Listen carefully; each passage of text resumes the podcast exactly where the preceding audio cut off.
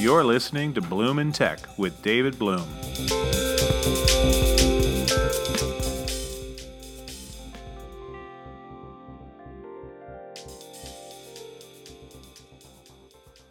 Hey, everybody, it's David Bloom with Bloom in Tech. This week we're talking about Snap, Snapchat, and some of the companies trying to do business with them, and even some speculation that they might be a useful takeover target as they continue to struggle in the stock price arena. It's been a week of ups and downs for upstart social media platform Snap. Now people are wondering how long the company might stay independent. On Monday, it announced a deal with Amazon to allow its users to get product information just by pointing their phone in the Snapchat app at a barcode or product. The potential for product search and affiliate marketing for Snap and even for its creators and advertisers is huge. I think this is a potentially big deal to allow them to generate a lot more money and certainly build a relationship with one of the biggest companies out there. That should have buoyed the share prices, and it did briefly, but by the end of the week, the shares hit an all time low, $8.43, roughly a third the price on the day the company went public about a year and a half ago. Investors are still unhappy about that 2% drop in average daily users that Snap reported in August, even as it also beat the street's expectations on its loss per share and revenues. But average daily users is one of the metrics that matters to investors, who are focused on reach and the network effects and market power that can bring. Snap has tried hard to get out of that race because it'll never catch up to Facebook with its 2.2 billion users, or even Instagram, the Facebook subsidiary that comes closest to Snapchat in functionality, especially after all the things Facebook and Instagram have copied from Snapchat. So, between the Amazon connection on Monday and the bad share prices at the end of the week, perhaps it was inevitable that people started speculating that Amazon will buy Snapchat within a year or two to take advantage of its relationships with all those young users who still prize the site over everything else. That could happen, especially if the losses keep mounting and the users drop. But all that said, there's still plenty to like about Snapchat.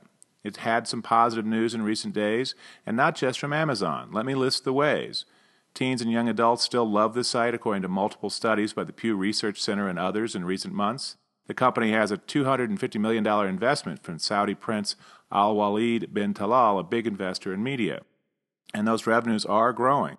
A recent eMarketer study projects the company's ad revenues will hit $662 million this year, and nearly double that by 2020. Finally, media companies are still doing deals with Snap, as suggested by more than that Amazon deal. I recently talked with Ocean McAdams, president of Thrillist, one of the major sites for the big online publisher Group 9.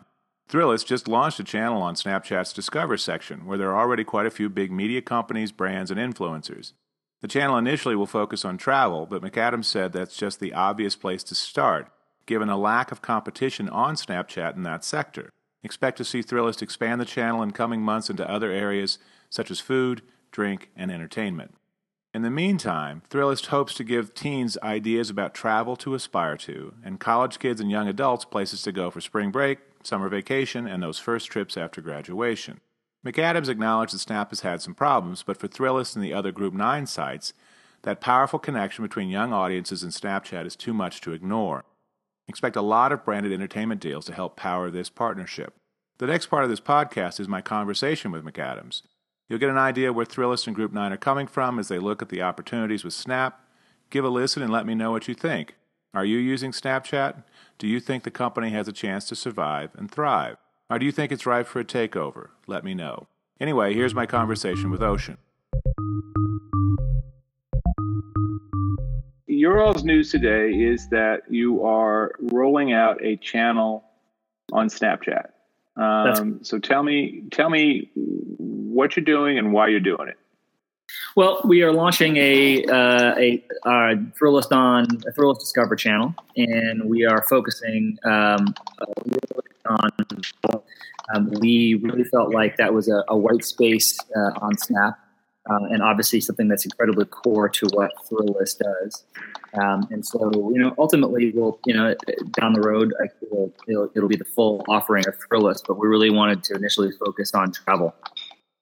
Yeah, that's because I, I, get your all daily newsletter and I see what you do, and I uh, I don't think of you specifically as a travel site, though obviously that's a component. But you're going to start with, as you said, the trying to fill the white space you know, the core of, of Thrillist has always been food, drink, and travel. And over the past couple of years, we've begun to really get into uh, entertainment. Um, Uh, but as we looked at as we looked at the white space on uh, on Snap, we thought the best thing for the Snap generation. We really felt like there was a, there was an area there to really be a service to our audience, to really inspire them for the love of uh, and the love of travel. And uh, so we thought that would be a, a, really nice focus for us as we as we got into the into the Snap game. Yeah, this is interesting because uh, Snap is beloved by. Uh, we've had studies from like the Pew Center in the last six months, for instance, uh, detailing how much teenagers, 14 to 17 year olds, really like Snapchat much more than everything but maybe YouTube. But that they're not the ones making the decisions on the travel quite yet. So I'm sort of curious is this more aspirational? And when they get a couple years older and they can get a few bucks to go off on, on vacation or whatever themselves, they can they can head to the Redwoods or they can head to Thailand or, or Italy or whatever. I mean, is that what the idea is here? Well, I think there's two things. One is, you know, the, yes, obviously, folks in that age group are, you know, are, they're they're part of the decision, and it's definitely aspirational. But there's also uh, a Gen Z, the 18 to 23, who really are beginning to travel for the first time.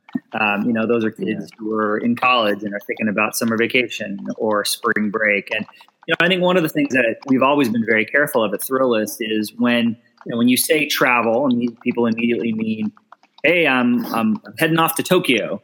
But travel can mean going to an amusement park in the next state. Travel can mean going for a weekend at the lake.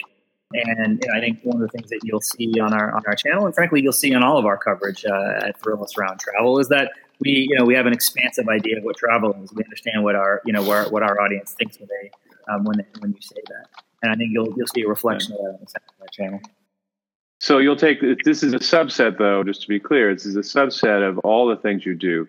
Now, obviously, producing something for your typical web-based stuff is different than producing for Snapchat. So you've had to make some changes, I guess, in what you're how you're producing what you're producing, correct? Because now it's got to be vertical and mobile first and all that stuff, and that's not really Thrillist's roots, if I recall. Well, I think I think uh, in some ways I think there's an idea of, of Thrillist that is probably based on what Thrillist was a few years ago.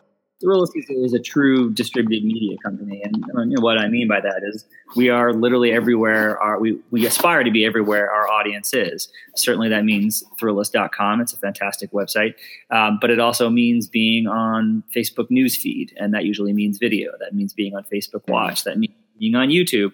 That means being um, in uh, uh, interacting with our audience uh, in, uh, in in real life. Um, we've got a you know we do about, uh, about forty events a year around the around the country, oh. and so um, and so Thrillist being on Snapchat, certainly we want to make sure that we have a core. You know, we have a very firm idea of what the Thrillist brand is, but it also needs to reflect the platform that we're on. And so for Snapchat, yeah, it needs to be on uh, on vertical. Um, we certainly, you know, both from a kind of physical production standpoint, it's going to be a little bit different than in other platforms, and also from a, as we just talked about, from understanding who the audience is on Snap is going to be a little bit different than the audience is on YouTube, and a little bit different than the audience is on Thrillist.com, and so certainly you want to customize to making sure that you are speaking in the way and to the audience um, that you want to reach on that individual platform but it's always Thrillist, and you always know it's Thrillist by the by the voice and the visual style.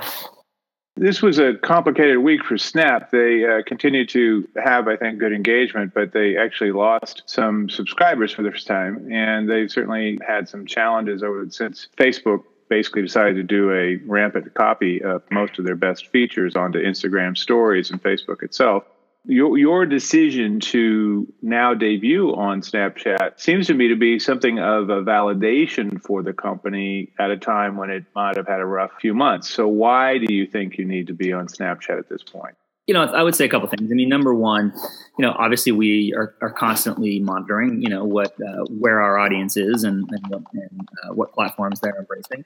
And we're, you know, I, I know what the, I'm aware of some of the troubles that they face by reading the press, but I got I, a we we know that a large uh, portion of our audience is on Snap and loves Snap we've I also will also say that Snap has been a fantastic partner on this. You know, we have been talking to them since we uh, and since since the beginning of uh, our uh, the thought that we, we, wanted to get uh, on Snap, mm-hmm. Uh, and they have been very supportive, both with um, uh, you know advice, resources, best practices. pretty much now and now all the Group Nine brands are are, are on Snap. And I have to say, the experience has been very positive for all of them, both from a you know just a partnership standpoint, from an audience standpoint, and, and from a revenue standpoint. So we're you know we're still bullish. It feels like to me that Snapchat still matters because of its intense connection and its VR, uh, its ability to create an AR lens on the world for the generation that's coming up. Yeah. And that generation is big and it's going to be more influential probably than millennials by the time they get all done with it. And they are more plural, et cetera, et cetera. So they, they're going to change media in a lot of ways as they get more settled in. But for you guys, in terms of the shorter term, you all see this opportunity as a chance to connect with an audience that you know is there Yep. and that you all can talk to. Now, how are you all making money? How is this? How is this being handled in terms of you know, is it ad revenue that uh, they sell and you get a piece of that, or how does this all work? Yeah, I mean, I you know, I think every deal is different. I think we can't go into too many things, but yeah, I think the the standard operation is that you know the Snap sell uh, sells and, and shares with a partner, and um, then there's some and then there's then there's sponsorship. So we're you know, are you all doing a lot of branded stuff? I mean, I'm curious oh. about how much of your your mix is that.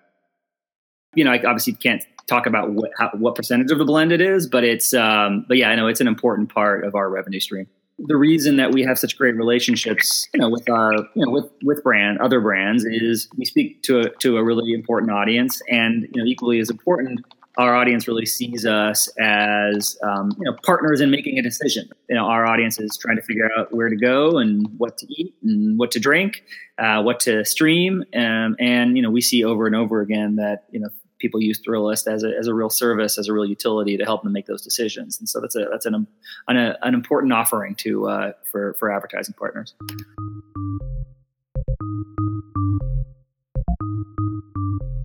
And that's my podcast for this week. I'll be fascinated to see how Snap's future unfolds. Some, such as New York University's marketing professor Scott Galloway, predict Snap can't afford to remain an independent company for more than another year or two. It makes for a fun headline, but I'm less certain of Snap's imminent demise. I look at some of Snap's positives, like that strong connection with a blossoming generation, just as augmented reality becomes a powerful daily part of their lives, and it seems like the company has a shot to survive if it can hold on during these complicated early years and despite the depredations of Facebook, which is now under lots and lots of pressure. Drop me a line on LinkedIn or Twitter or Facebook or any of the platforms where you find fine audio entertainment, such as this spectacular podcast, and let me know what you think.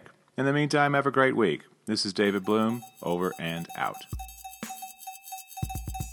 You've been listening to Bloom in Tech. I am your host, David Bloom. Thanks so much. And our podcast has been sponsored in this episode by Fabric Media in Venice, California. Take care, everyone.